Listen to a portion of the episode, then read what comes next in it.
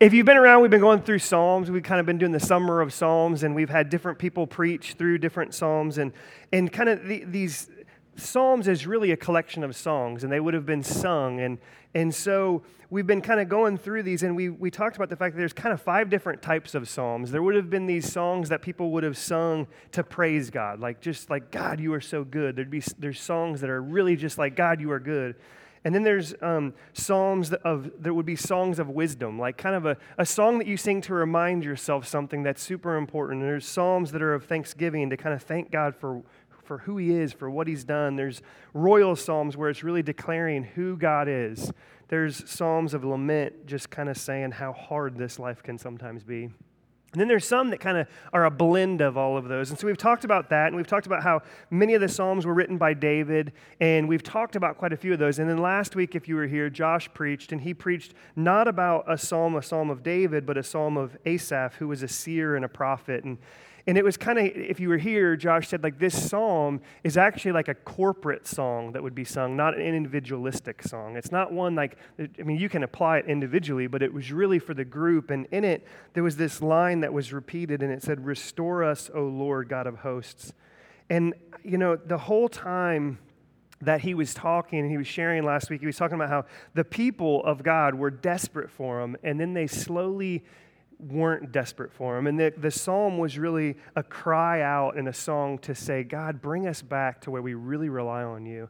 And I, I felt like it was, number one, a, a, great sermon, but more than that, it was great for the time and for the place. Like, I think, and I've said this several times this summer, I think summer has a way of being a distraction. It's like you got vacation, you got stuff and life and kids are at home. And it's just i said as a group as a church in a way i kind of feel like we're distracted. And so i think last week um, psalm 80 us crying out saying god restore us was was awesome. And so if you uh, weren't here last week i'd encourage you to listen to that we do have on our website that is extremely outdated a spot where you can go to podcasts and you can see all of that. Our website says that we were created two and a half years ago, which we planted five years ago. So uh, we're a little behind. But that's a side, side sermon there. So today we're going to go back into a Psalm of David, okay? We're going to be in Psalm 55. And one of the things that we said as we were talking about Psalms is they're not in chronological order. So it's not like you just know exactly what's going on. You can see this psalm, you see this song that would be sung, but it's like, what's going on? And, and so I think it's really important before we dive into Psalm 55 to be reminded of a little bit about David, about his life, and then take it all the way into what was going on in his life when he wrote this song. And again, it's real people, real events that lead to this song. And so I think it's important for us to, to go through some of that. So, David, we have a guy by the name of David. He will eventually become king. He's a young shepherd. And God kind of comes to him through Samuel and basically says, You are going to be the next king. And he's just like, I'm just a little shepherd guy, but okay, I'll be the next king. And then that leads to David and Goliath, this awesome story of him conquering the giant. And then it leads to him getting a job working for the king, working for King Saul to be his kind of music player to calm him down. And then he gets to marry Saul's daughter. He becomes best friends with Saul's son. And it's this time of David's life where it's just, he's really trusting God. And so much so that he's slaying these giants. And then it kind of leads into. Um, people really thinking David's pretty cool, which Saul is just filled with jealousy over. It gets Saul to the point that he wants to kill him and he goes after him. And so David kind of has to, in essence, abandon his wife so that he's not murdered by her dad. And then he is living in a cave, and it, the nation of Israel as a whole goes into the kind of a time of crisis in that. And so what you see is David had had this time where he's really trusting the Lord. Then he has this time where he's really relying on the Lord, like, God, you know, help me, protect me. This guy's trying to kill me. And then it leads into Saul ends up dying in this, um, in this national crisis time, and David becomes king. And he has victory after victory. He takes over new territory after new territory, and the kingdom's expanding, and everybody's singing his praises, and things seem great. And what we said two weeks ago is man, when that starts to happen, it's really easy to turn to comfort. And that's what happens with David. He he is getting all these riches and he's got kids and he's got a bunch of wives and things seem great, but then he's so comfortable that he ends up having an affair with Bathsheba. It leads to a cover up where they kill Uriah. but God knows all the time. And what we talked about two weeks ago was that God knows. Like we try to keep things secret and hidden, but God really knows. And God reveals it to a guy by the name of Nathan. Nathan comes and he confronts David, and David repents. And that's where we ended two weeks ago. But then we pick back up in that, and David and Bathsheba had conceived this child, and they had killed Uriah, her husband. And now David marries her. And things, again, he's got everything seems like it's going great. And then the baby is born. And the baby dies seven days later. And I start to think like there's this part of me that thinks like if I was king, that would be so awesome. But you fail to realize that whether you're king or whether you're not a king, you still go through crappy stuff. And David has this son that dies.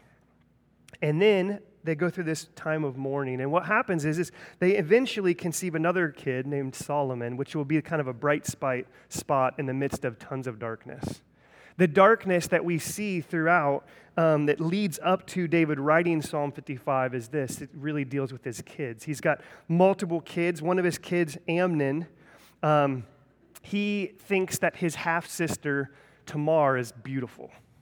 Like he really likes her. And he comes up with this plan with the help of a cousin, and his cousin says, You should pretend like you're sick, ask your dad to have him send Tamar to you, and when she comes to you and you're alone, have your way with her. And so Amnon decides, That's a pretty good idea. So his sister comes to him to help take care of him, and he rapes his sister. And it says that she goes on after that point, a desolate woman. Can you imagine being David. You've lost a seven year old or seven day old son, and now your son rapes your daughter. The pain that you would have for your daughter, the pain that you would have for your son. Well, one of David's other sons, Absalom, obviously does not like what his half brother has done to his sister. And it's anger that's burning him up inside. And for two years, he's just burning with anger toward his brother. And at the end of two years, he comes up with this great plan. And the plan is I'm going to get Amnon drunk, and then I'm going to have my servants kill him. And so he does it. Imagine you're David, you're king. Everything's great, right? But wait, your seven day old son has died. Your son has raped your daughter. Your daughter is obviously going through so much, surrounded by that, and your other son kills your son. That son that kills, that Absalom is his name, the one that kills Amnon, well, now he has committed murder, and the, the, the punishment can be death. So now he flees. So you're David, you've lost a son, you've lost another son, your daughter has been raped, and now, in essence, you've lost another son. That is where David is at. And it's during this time, I think, that he realizes his, ha- his house is in turmoil. I don't know what your life looks like, but I can, I can tell you from people I've seen and even from small moments of my life that if, if your house is in turmoil, it doesn't matter how great your business is going. If your house is in turmoil and the church is growing, it really doesn't seem to matter and for David, his house is in turmoil, to a point that I think it would, be, would have been hard for him to find joy in anything else. And so, what David does is he, he actually reaches out and has his people go find Absalom and bring him back. And he displays this amazing grace and this forgiveness to his son. But Absalom doesn't accept it. And Absalom won't go see his father. And it's like this for, for a while. Absalom wants nothing to do with his father. He decides that he wants the kingdom and he's going to take it by force. And so for four years, he plans this and he gets stronger and stronger. And he has this conspiracy where he's going to go take out the kingdom and he wants to become king. He wants his kingdom, not his father's. And so David again has to go into hiding. Only this time, he's not being pursued to be killed by his father in law. Now he's being pursued to be killed by his son, the one who he displayed grace to, that son wants to kill him. And what we see in David's life is he is in this time where his house is in turmoil. We see David where he's in this time where his life is in danger, and he is in this time where his living situation is far less than ideal. He's living in a cave again. And I can tell you for me, for my life, if, if like the smallest thing happens, like if my air conditioner went out, it would be like the worst thing in the entire world. And we have David, whose house is in turmoil, his life is in danger, and his living situation is far less than ideal. And that is when he writes Psalm 55. If you have a Bible, you can flip open. We're going to go ahead and read the whole psalm. And this is what Psalm 55 says that David writes in the midst of this deep, dark spot. Give ear to my prayer, O God and hide not yourself from my plea for mercy. Attend me and answer me. I am restless in my complaint, and I moan because of the noise of the enemy, because of the oppression of the wicked, for I they drop trouble upon me, and in anger they bear a grudge against me. My heart is in anguish within me. The terrors of death have fallen upon me. Fear and trembling come on me, and horror overwhelms me. And I say, Oh, that I had wings, I would fly like a dove and be at rest. Yes, I would wander far away. I would lodge in the wilderness. I would hurry to find a shelter from the raging wind and tempest. Destroy, O Lord, divide their tongues, for I see violence and strife in the city. Day and night they go around it on its walls, and iniquity and trouble are within it. Ruin is in its midst. Oppression and fraud do not depart from its marketplace. For it is not an enemy who taunts me, then I could bear it. It is not an adversary who deals insolently with me, then I could hide from it. But it is you, a man, my equal, my companion, my familiar friend. We used to take counsel together within God's house as we walked in the throng. Let death steal over them. Let them go to Sheol alive, for evil is in the dwelling place and in their heart. But I call to God and the Lord will save me. Even in evening and morning and noon, I utter complaint and moan, and he hears my voice. He redeems my soul in safety from the battle that I wage, for many are arrayed against me. God will give ear and humble them, he who is enthroned from old, because they do not change and they do not fear God. My companion stretched out his hand against his friends. He violated his covenant. His speech was smooth as butter, yet war was in his heart. His words were softer than oil, yet they were drawn swords. Cast your burden on the Lord, and he will sustain you. He will never permit the righteous to be moved. But you, O God, will cast them down into the pit of destruction. Men of blood and treachery shall not live out half their days. But I will trust in you. God, I pray that the words that come from my mouth will be pleasing to you. I pray that you will teach us, that you will open our eyes to see glorious things from your word. Pray this in your awesome and precious name. Amen. The circumstances of David's life when he writes this are at an all time low. His house is in turmoil. And there's one of the, the biggest thing that's really going on is he has tons of stuff going on in his kid's life. And I know that we have a lot of parents and a lot of young parents and I can say that when something's going on with your kids, it can be all consuming. It can be where you can't sleep. It can be where you're just so stressed about stuff that's going on with your kids. It it can be something as small as they're sick, or they're not sleeping well, or their grades aren't what they should be, or their behavior's not what it should be, or they got sent to the principal's office on the first day of kindergarten. I, I don't think my mom slept real well that night, thinking this is going to be a long journey. But the thing is, is his, his house is in turmoil and his kids, there's so much going on with his kids. And I was thinking about this this week. Like, we have a lot of young parents, and so I want to speak to young parents just for a minute. Um, I think that there's this thought if I do X and Y, my kids will be okay. I think there's this thought well, if I just raise them, if I just tell them a Bible study every night before they go to bed, I say a quick prayer for them, they're going to turn out the way that they're supposed to. Well, I can tell you that that's not the case. You can see countless stories of where that doesn't work. A parent might have done all the right things, but it didn't seem to catch. And I can tell you of people that I know as parents that when their kid began to doubt the Lord, they were crippled. I can tell you of people who, when their kid started struggling with depression, they were crippled. I know, I know parents who, when their kid decided what they were going to be, Republican or Democrat, and when they labeled themselves as that, they were crippled. I know parents who, when they saw deep anger in their kids or mental health issues, that it just destroyed them. If their kids struggled with addiction, if they had unhealthy relationships, if they ended up falling and having premarital sex, it ruined them as parents. And it ruined them as a person. I, I know of people who are destroyed because their kids were, got married and got divorced I know people who have been destroyed because their kid has decided that they are an atheist.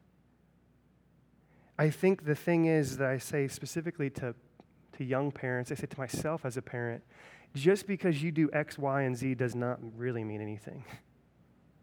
Doesn't mean that you shouldn't do X, Y, and Z. But if you are crippled because of your kid going in a way different than the way that God would have them, I think maybe the kid was an idol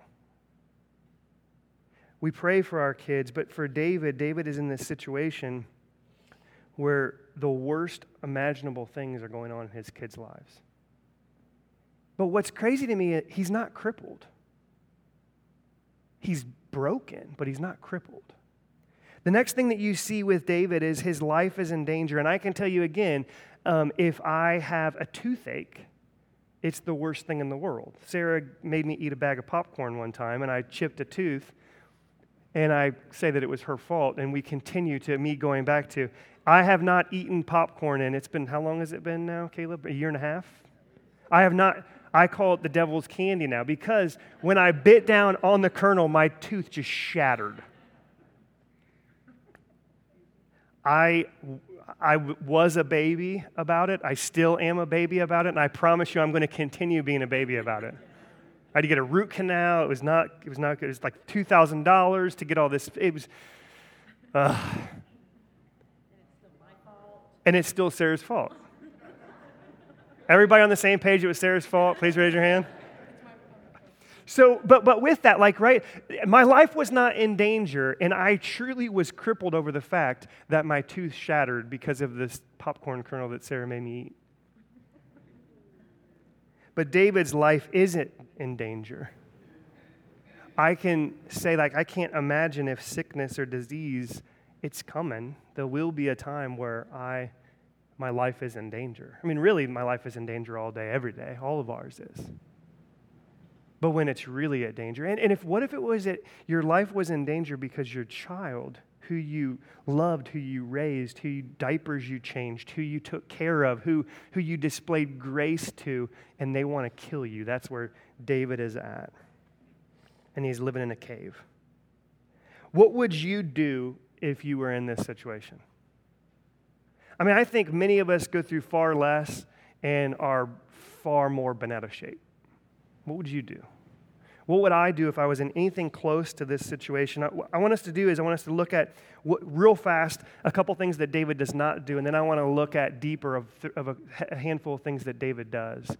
And then I want to continue on from there. The first couple things, the things that David doesn't do, he doesn't seem to curse God. He's not blaming God. He's not mad at God. He's not like, you, it's your, he, he's, he's not cursing God. He's not wandering from the Lord to go to other things to try to please him. He's also not taking things into his own hands. He's not like, my kid wants to kill me, well, I better kill him first. And like, he's not taking things into his own hand. And so, what is it that, that David is doing in this? The first thing is this if you look back at verse 1, it says, Give ear to my prayer, O God, attend me and answer me. He goes to the Lord, he goes to his father.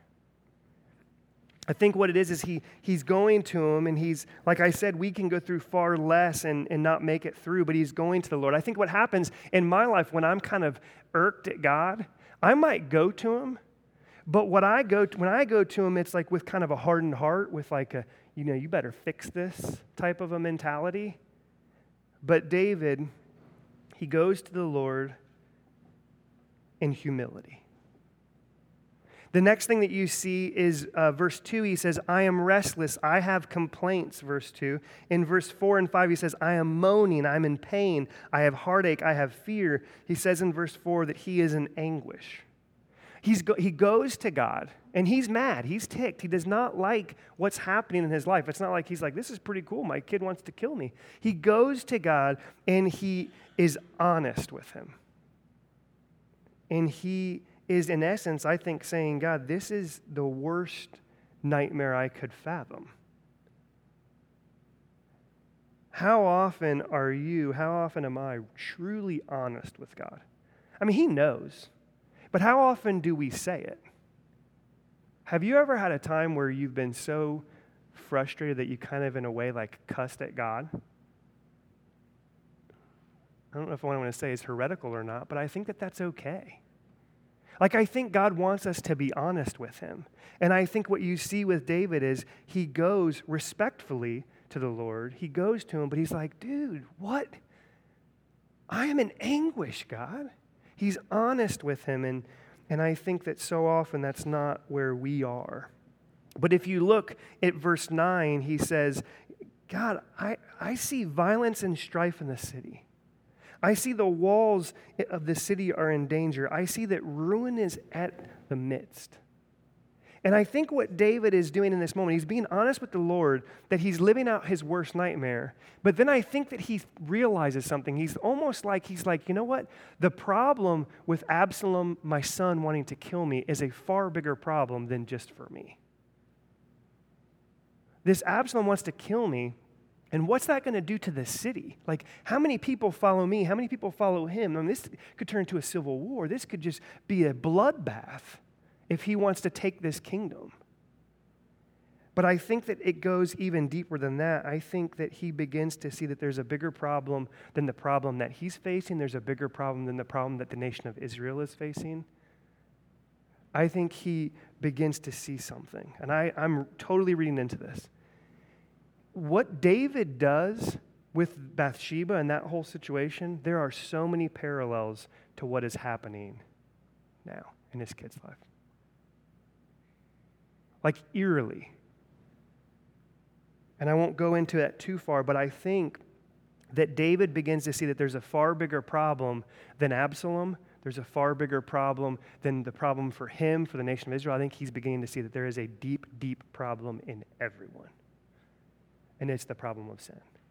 It's the problem of the knowledge of evil that goes all the way back to the garden. I think David, in this, he's not just going to the Lord, being honest with the Lord, like, there's a problem for me. He's going to the Lord so honest. He's like, God, there is a huge problem, and it's a problem across the board. And if it, the prob- if it wasn't Absalom, it would be somebody else. I think he's seeing that everybody wants their own kingdom.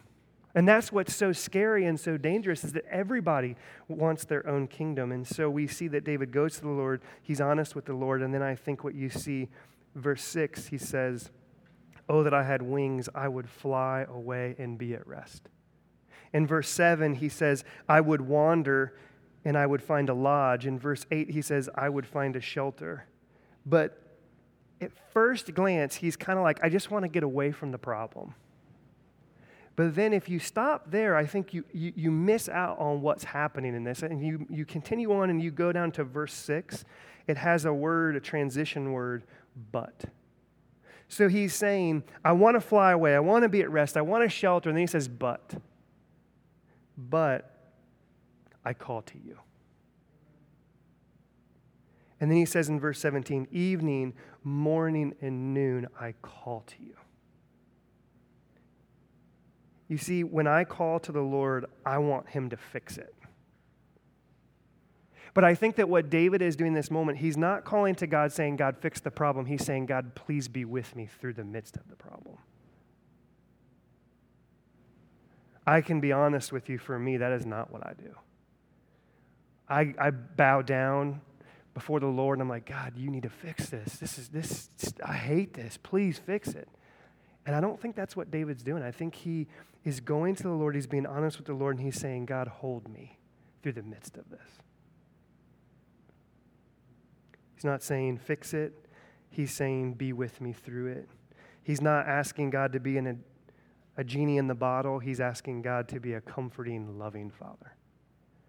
For those of you who are kids, if you're at a time where your kid is sick and there's nothing that you can do to fix it, what do you do? The only thing that you really know how to do is just kind of hold them. And I think that what David is saying is God, I know that you can fix this, but I'm not asking you to fix it. I'm just asking you to be here with me in the midst of it. David goes to the Lord. He's honest with the Lord. He calls out to the Lord. I think the fourth thing that he does, verse 17, he says, You will hear me. Verse 18, he says, He will redeem my soul. Verse 19 he says, God will give ear. Verse 19, he says that God is enthroned from old. And verse 19, he says, He will humble people. I think what you see is that David is trusting the Lord. He says, You have been enthroned from old. What I think he's saying is, Look, like all the way back, as far as I can think, you have been in control.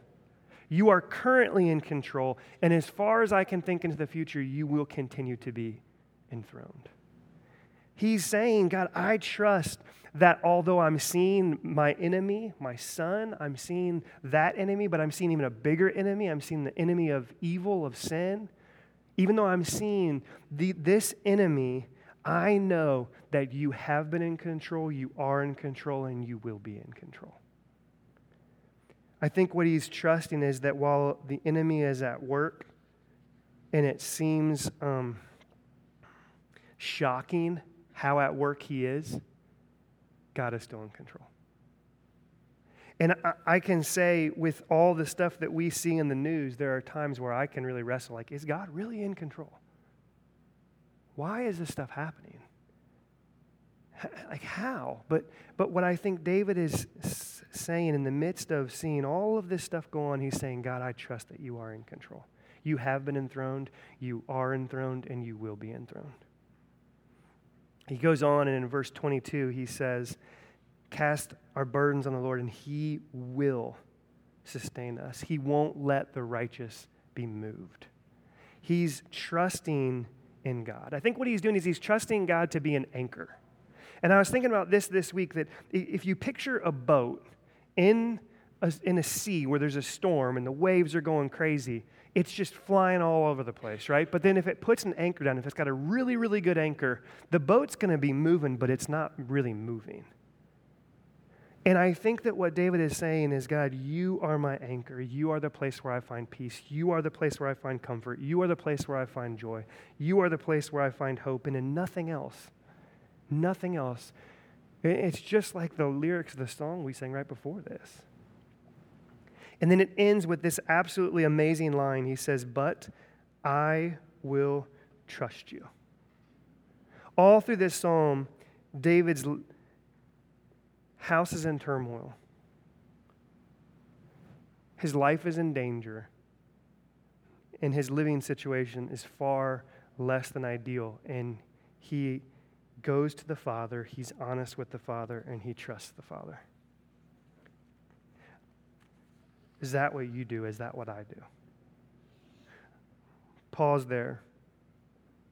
How many people remember those pictures? They were popular when I was uh, quite a bit younger. It was like it's a picture, and you look at it, you see one thing, but as you kind of refocus your eyes, you see another thing.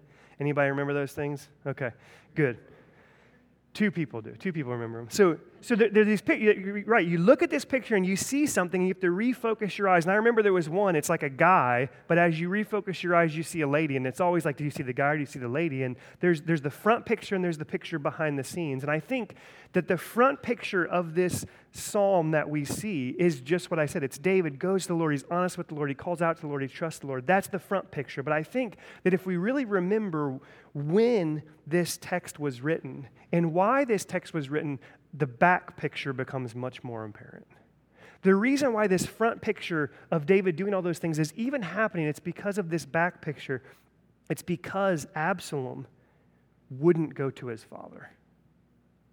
It's because Absalom wasn't being honest with his father. It was because Absalom wanted nothing to do with his father. Absalom did not trust his father, but trusted in his own ways. The back picture is Absalom trusting in himself and himself alone and conspiring over the course of four years to kill his father because he wanted to be judge and jury. So much so that people would come to have David kind of um, hear their cases and make rulings on it. And so, what Absalom decides is he would just position himself down the street a little bit, and as people were coming, he'd say, I'll take care of it. I'll tell you what, what's right, what's wrong. Absalom wanted to be judge and jury.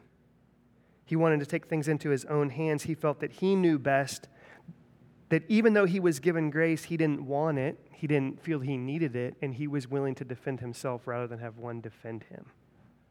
You see this thing with, with Absalom that God, that, excuse me, that, that David tried to bring him close, but he wanted to go his own way. Even to the point where he was willing to kill his father. And as I was this week looking at the front picture and the back picture, how different they were, how opposite they were, I started asking myself, what does my life look like? If my house is in turmoil, do I look more like David or do I look more like Absalom? If my life was in danger, who would I look more like? When my living circumstances aren't what I want them to be, who do I look more like? Who do you think you look more like, David or Absalom? I think if we're all honest, we all are Absalom. We want our way. We don't want God to be with us in the midst of the storm. We want Him to take away the storm. I know I'm Absalom. Throughout this, David says several things, and I think he, he says, I'm restless. I have complaints. I hear constant noise of my enemy. I'm oppressed. And when, when that's me, when that's what's going on, I'm like Absalom. I just want my way. I don't want God's way. I don't want to go to God. I don't want to be honest with God. I don't want to call out to Him. I want to go my way, do my things to fix my problems because uh, I think I look just like Absalom. When my heart is in anguish, when the terrors of death or fear and trembling, when there's a raging storm, when there's violence and strife, I think I know the way when there's fear of ruin. Man, we, we turn to so many different things to feel comfort. Absalom wants to go his way. He wants to be judge and jury. He wants to go his way. He wants to be in control. He wants his kingdom, and he's willing to take it by force. And we see this very different picture. We see the front picture of David, and we see this back picture of Absalom. And I feel like if I stop right there, the message could almost be taken that the message that I'm trying to portray is don't be Absalom. Try harder. Be better. Be David. Be like David. All right, go home. The problem is, it doesn't work. I've tried so hard to be like David. I'm just going to go to the Lord. I'm frustrated, I'm just going to go to the Lord. I'm just going to call out to him. I'm going to trust him. But what's crazy is you can't make yourself trust God. You tried to? You tried to like, I'm just, okay, God, I'm really going to trust you on this. And then it doesn't seem like it's going the way you want it to, and what happens?